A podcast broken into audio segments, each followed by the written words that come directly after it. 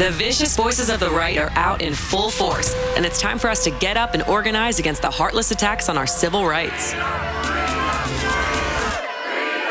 Start your morning diving into the headlines and issues that matter to our everyday lives, speaking with change makers and hearing from you, our listeners. Hear your host, Zerlina Maxwell, break down the top news, push for solutions from officials who represent us, and call out the misinformation and hypocrisy that surrounds us. Plus, the engaging stories that keep you energized. Get your morning boost of politics, culture, and everything you need to start your day. It's always darkest before the dawn, but the dawn is here shining a light on the ruthless forces across the aisle and rising for a brighter future for all of us. This is Mornings with Zerlina. Welcome to Mornings with Zerlina. I'm Zerlina Maxwell. Joining us on the phone is Maya Feller, registered dietitian and nutritionist, and author of the book Eating from Our Roots. Thank you so much for being here this morning. Good morning, Zerlina. It is fabulous to be here. Thank you for having me. So, I do not cook. Everybody who listens to this show knows that about me. Um, in some ways, I feel like it's like a small feminist rebellion on my part. Like I, you know, I was acculturated as sort of the expectation that if you are a good cook, then you can make a good wife, and then I rejected that. And so then I was like, I'm not going to cook. But then I you know, when you live alone, you have to have some ability to be able to cook nutritious food. Talk a bit about the premise of this book because I love it. It's like making nutritious meals, but more than just like grilled chicken and vegetables, which is what I do when I'm trying to cook healthy. And that's just, that's the old way of doing it. Yeah, 100%. Before I even dive into the book, I have to like say, listen, I fully hear you on like stepping back from the patriarchy and this idea that women are meant to be in the kitchen as a way of providing for whoever they're with. Um, so I fully respect that. I see where you're coming from. I hear you. I see you. Um, you know, with the book, what I was actually trying to do was turn on its head this idea of how we kind of define and construct the word healthy. Uh, what I often see as a registered dietitian is that, you know, people think, just like you said, healthy food is grilled chicken, brown rice, and steamed broccoli. And then it's from this total Anglo American, Anglo European lens that leaves no space for any other flavors or actually any other like food components. And then what ends up happening, and I hear this from my patients all the time, is when they don't cook that grilled chicken and broccoli and brown rice, they feel all this shame around the food mm. that they're consuming. And they're like, well, I didn't do it properly. I, you know, I'm not healthy. And I'm like, wait a second now just because you didn't have the grilled chicken and like a patient of mine the other day said they're from the caribbean they said oh listen i had roti. And i was like what was in your roti? They said you know chicken chickpeas and potato. And i was like those all sound like fantastic things to me. And the spices i know we're talking coriander cumin curry black pepper ginger garlic onion. I was like i don't see anything wrong with that. Mm. and they said but you know that's not good for me and I said, but tell me why it's not good for me and who told you it wasn't good for you? And they couldn't give me an answer. Mm. And that was why I wrote this book, is because I realized we're all walking around with this wellness industrial complex on our back, making us feel terrible about our cultural foods and making us feel really bad when we're not on like a raw vegan diet. No, it's it's really so true. And there's so much content now, you know, with Instagram and TikTok um, from the wellness industrial complex, exactly what I would call it too, where it, I mean, there's a, a trend towards sort of this aesthetic of yes. um, health, right? So everything is white and marble colored or beige. And then yes. you have to have like, you know, your matcha tea um, in the morning. And th- th- there's just like one way to be healthy. And I hate that. yep. I hate I'm that because it, it, totally is based. It, it is. It is definitely a Eurocentric um, image that you you picture, and most of the people who are living that way are white, um, also themselves. So, talk a bit about the types of foods um, and recipes included in this book that expand the definition for all of us of what is actually healthy to eat. I mean, because it's really just like eating real food, not processed food that's in a box. yes. Really. So, I mean, that's exactly right. I'm encouraging people to return to their kitchen. And I know that we're all overstretched. Like the majority of this country has multiple jobs. And I know that people are trying to rub, you know, two pennies together to make it work. So I get that. And some folks are going to be like, hey, I cannot spend 30 minutes in my kitchen, right? Much less five. So I hear that also. What I'm saying is when we carve out time, and it can be once a week that you're making a dish, right? For some of this intentional eating that's flavor filled. Mm. You're going to see dishes from Latin America and the Caribbean my roots and my heritage is in the Creole speaking Caribbean. So Haiti and then Trinidad and Tobago, you're going to see recipes from there. Growing up, we spent a lot of time in Jamaica. Don't ask why. It's like everyone's like, but y'all are not Jamaican. And I'm like, I know, but I'm not Jamaican a- either, but it's literally my favorite place. I, right? um, I, folks on the show might remember that all most of the trips I took before the pandemic, they were all to. I just kept going back. It's one of my favorite places on the planet. I feel different when I'm there, and I I don't believe that I am Jamaican at all. I love it. I love it. Yeah. So that was really similar growing up. I spent a lot of time there. And so there's some recipes that are inspired from my time there. Um, I'm a dietitian, as I said, mm-hmm. and dietitians, we've been trained, Zerlina, to like cut out all the sugar, fat, and salt. And I know that if we want people to actually eat food in their kitchen, they have to use those ingredients in moderation. So I had to get some chefs to back me up and help me with the flavors. Um, so we hit Thailand, we hit the Philippines.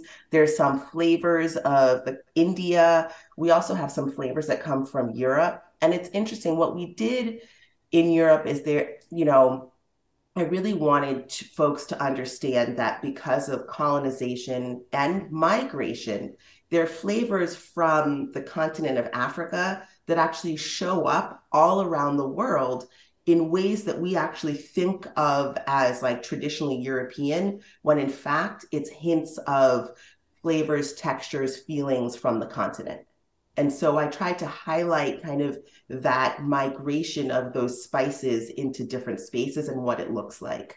Um, and then I was also really intentional. We do have some recipes from around the Mediterranean, but there's a good discussion on the fact that when we look at the Mediterranean, there are over 22 nations there. Mm. So it's not just France and Italy. And I also highlight that when we think of Italy and France, people are not thinking about pasta as Mediterranean food when in fact it actually is mm-hmm. part of the Mediterranean pattern of eating. So I really take people, you know, on this culinary taste bud trip around the world and ask them to expand what they're consuming and shift that definition of healthy food is only this one way. And so, so what we oh yeah go, go ahead continue no no so, no, no finish. yeah so what we see when we're doing, you know, when we make that shift is that your plate not only is it really your palate and plate not only is it really wide, but you actually shift kind of what you are accepting when you eat your food, right? Mm-hmm. So if you're gonna go like some of the Thai food, we've got really interesting like rices and grains and there's also some meat some of the filipino food. There's like very interesting animal proteins and all of those things don't fit into our conventional definitions of healthy. However, when you look at chronic disease rates in these places, they're doing much better than we are in the US. Mm. So obviously, our recommendations are making people afraid to eat, right? So I'm saying eat the food because when you eat, you nourish yourself, right. and then you actually end up eating food from the kitchen. It's it's such an important point um, about health outcomes all around the world. I mean, when you actually look at those stats, you're like, maybe I should be eating more things from other places. Um, one of the the other things you said, it, you know, there's lots of folks that are too busy to cook or think that they, you know, don't have time to set aside to make a meal. But also, um, I'm speaking for myself here. Like when a recipe starts with like cutting an onion, can't do it. I have a mental yeah. block. Um, can you talk about um, how accessible these recipes are for people who might be like me, where like if they see a recipe and the beginning is cutting an onion, they will not do it. Yeah. so one of the first things that I always tell everyone is the recipe is the roadmap, right? You modify it to meet your individual needs. If cutting an onion is a barrier to cooking, then you purchase pre-cut onions. Mm-hmm pre-cut onions are pre-cut onions and they are no less you know there's they're not inferior to an onion that you've cut yourself right And I tell people that all the time. Like, this is a little bit of an aside, but like folks say, Oh, I want a whole chicken. I'm like, Well, buy a whole chicken right. already cooked. And they're like, No, I can't do that. I'm like, Why not? It's a whole cooked chicken and that's what you want. So purchase it and eat it. And so I really believe that when you're coming at this book, if there's something that feels daunting, look for the alternative. Look for what I refer to as the chef's helper and maybe bring someone into the kitchen for you. Maybe there's someone, a friend, you know what I mean, mm-hmm. who's like, okay, I can help you with this. we can do it together. Um, and that's a way to actually step into the kitchen um, or maybe invite people over. you know right. what I mean? And then you're like, oh, I'm putting this effort in and it's actually going to feed like a group of people that I care for. So that's, you know, that those are some ideas that have come to mind. I love the chef's helper and my mom, she was big on the chef's helper. She was big, she was an amazing cook, but also one of those people who always had these like little little secrets like like the you know the pre-cut onions or even sometimes she'd buy pre-cut and frozen onions and peppers yes. just to be able to take it out. You just take a little bit out of the freezer and you put that in the pan, and then that's your bit the beginning of your um, dish. And I I learned that from her. I haven't been able to implement it to the best of my ability, but I'm I'm I feel encouraged by this conversation. Actually, I feel I feel inspired. Um, so one of the other questions I had is about whole foods versus processed ingredients, and I think that this is one of those topics where I think the wellness industrial complex, as you referred to it correctly, you know, I think this is one of those things that they talk about that is important, but it's just in the midst of so much misinformation that I think people I mean, like, is it wrong to say anything in a box or a package is like processed versus whole foods like vegetables and fruit? Or is that too simplistic a way to look at it? How should we be thinking through about the what kinds of ingredients to use? I really love that question. And this is the answer that I often give. Um, and I always preface it by saying, I'm going to give an answer that's not going to be neatly tied up in a bow and questions will remain. because this is a full nuance when we're talking about process versus unprocessed versus ultra processed. There's so much nuance here. And I'll put this kind of in the forefront. So there are plenty of people that drink dairy alternatives, almond milk, soy milk, cashew milk, whatever. In theory, people believe that those things are healthy, right? That's what we've been told. However, if you look at some food rating, like categorization, those things come up as ultra processed. Here's another one. People say protein powders. Well, that's a great way to get protein in. And there's space for protein powders for people who want to incorporate that into their pattern of eating believe it or not, those things come up also as ultra processed. Meat analogs, vegan proteins, there are people who utilize those, and those come up also as ultra processed. And so that's why I say that there are questions that will be unanswered because for people who want the non-dairy alternative and for people who want to use a protein powder for whatever reason and for people that want that you know meat alternative there is a space and place for them in their pattern of eating, but they are ultra processed according to some food rating guidelines. Now, to things that you know we think of as conventionally processed versus unprocessed, what I say to people is anytime you've left the farm or the orchard or the vineyard and you remove whatever piece of produce it is from the the vine or pull it from the root or you know you've got that milk out of the cow or you slaughter that meat that's a form of processing right? So when we say minimally processed or in its whole form we're talking about things like apples in their whole form. Applesauce is another le- level of processing. If you add sugar to that that's another level of processing. You see so mm-hmm. there's so much nuance in here because I may modify a recipe for someone who's trying to think about increasing their fiber and reducing their sugar intake, their added sugar intake, and say, you know what? I want you to take applesauce and put that into your recipe. Yes, applesauce is processed. However, we're trying to play with the ingredients to change the outcome of that base food. Mm. So I do think it becomes complicated when we do that black or white, all or nothing. Also, canned beans box pasta, rice, dry beans, all of those things are processed. Breakfast cereal, right? That I had this conversation with a colleague of mine who's an NP the other day, a nurse practitioner. And I said, I wish that people would stop demonizing cereal. And I, I wish that Oh my right? goodness. I literally went through this whole phase last year where I was like, I don't think I can eat cereal anymore. And I stopped. In the beginning of the pandemic, that was like one of my like small little like moments in the morning when I'd have some cereal. And then I I, I just kept reading it. Cereal's so bad, it's the worst thing in the grocery store. So then I stopped.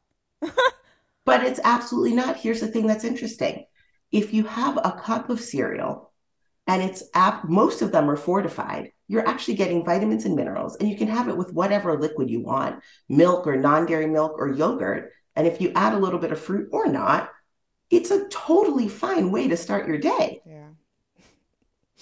And that's the thing that it's like we get so muddied up in these extremes that, you know, people become just like you, fearful from actually eating. And you said to me, that's amazing. It was something that gave you pleasure. So you were reading something, we're in the middle of a scary moment, and then your reaction is to stop eating the thing that was giving you pleasure in a frightful moment. Right. Well, we're we've created harm, right? So that's why, you know, I say sometimes wellness, we do more harm than good. I mean, I really believe that because honestly, food is something that people should enjoy. Like and this is why the meal prep uh, stuff always kind of it never looks good for me. You know, like nothing mm-hmm. that anybody's meal prepping in the same shape container with their rice and their vegetables and their chicken. Like that never looks delicious. I never want to have that more than one day. And when I've tried attempted to duplicate that, I'm always sick of whatever I've made, no matter how good it is, by the third day.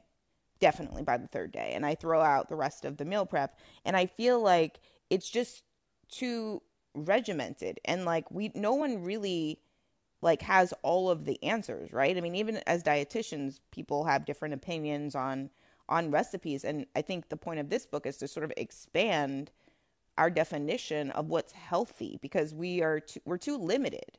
I mean, I, I, food exactly should right. be you should enjoy be able to enjoy food. You only yes. live one time.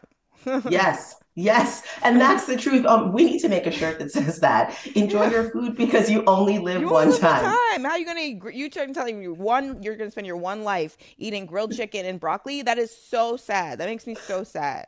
Thank you. Oh my goodness. 100%. Yes. Yes. I fully agree. I sign off. Co-sign. Co-sign. um, so, so tell us more about the recipes um, in this book. What is your favorite recipe in the book, if you if you can pick a favorite? Yeah, so I actually would pick a favorite section, and it's seafood. I am a major seafood lover, um, and I, I, I mean, I love all the recipes, but I think all of the seafood recipes, like those, are the ones that I would actually batch cook so that there's enough for the next day. Like you, I don't meal prep. Um, it just doesn't work for me, but I do cook a little more so that like if I have a dinner, I have some for lunch because then I'm like, oh, it's two meals and I don't have to commit for the entire week. Right. Um, and those recipes are very batch cookable and there's like those also go all over the globe there's i mean i don't want to spoil it but there's some like seafood kind of stews that are just like mm mm Mm. And there's some Haitian dishes that have some seafood that are also delicious. Um, yeah, so the seafood section is hands down my favorite. It's also super nutritious, but I mean, but at the top of the list, it's just tasty food.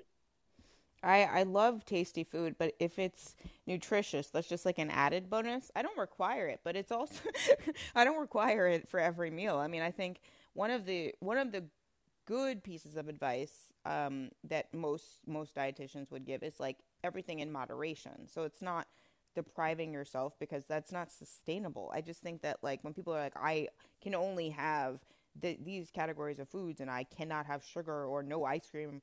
Um, you know, that just feels well. One, it feels sad, but also it feels like that's not sustainable over the long term. Isn't that the goal? Like, are, you want to be able to set goals with your food, or maybe not set any goals. Just say, when I want ice cream, I'm going to have a little, but not mm-hmm. the whole pint.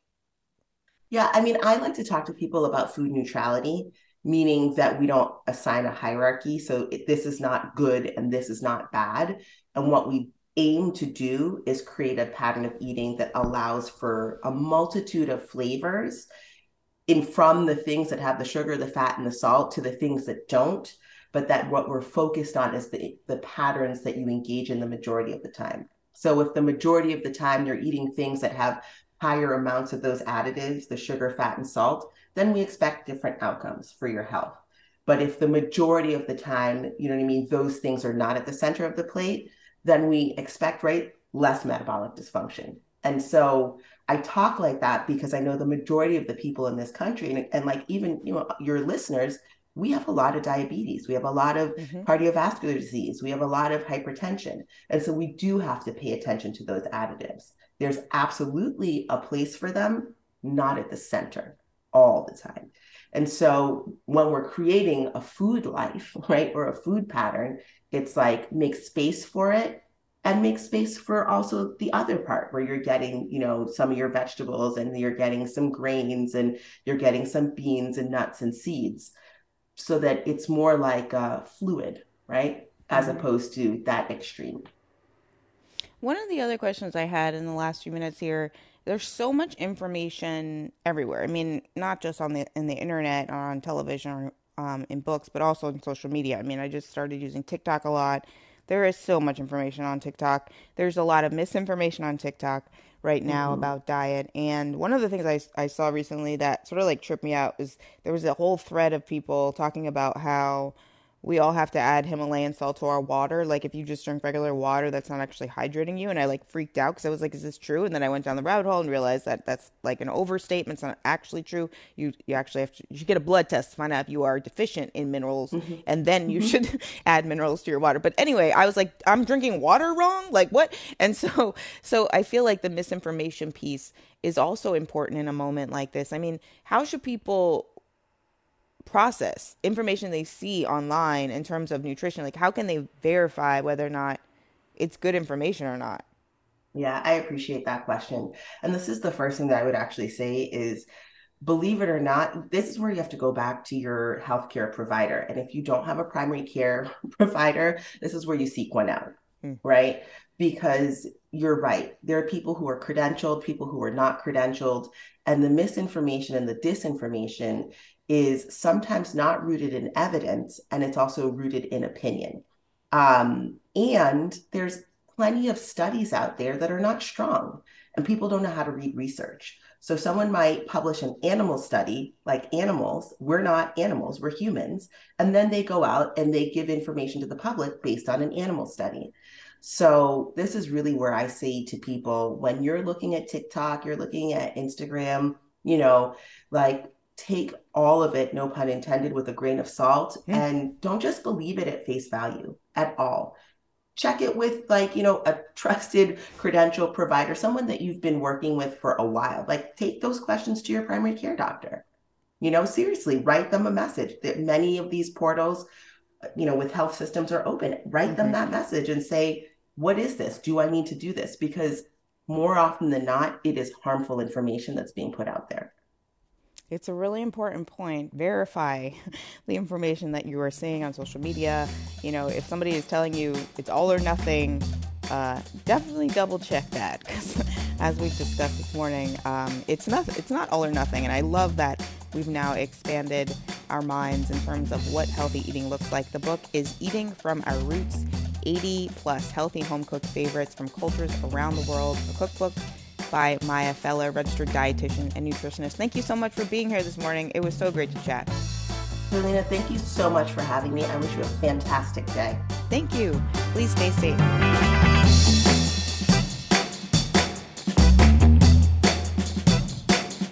Thanks for listening to Mornings with Zerlina. Check in for new episodes every weekday.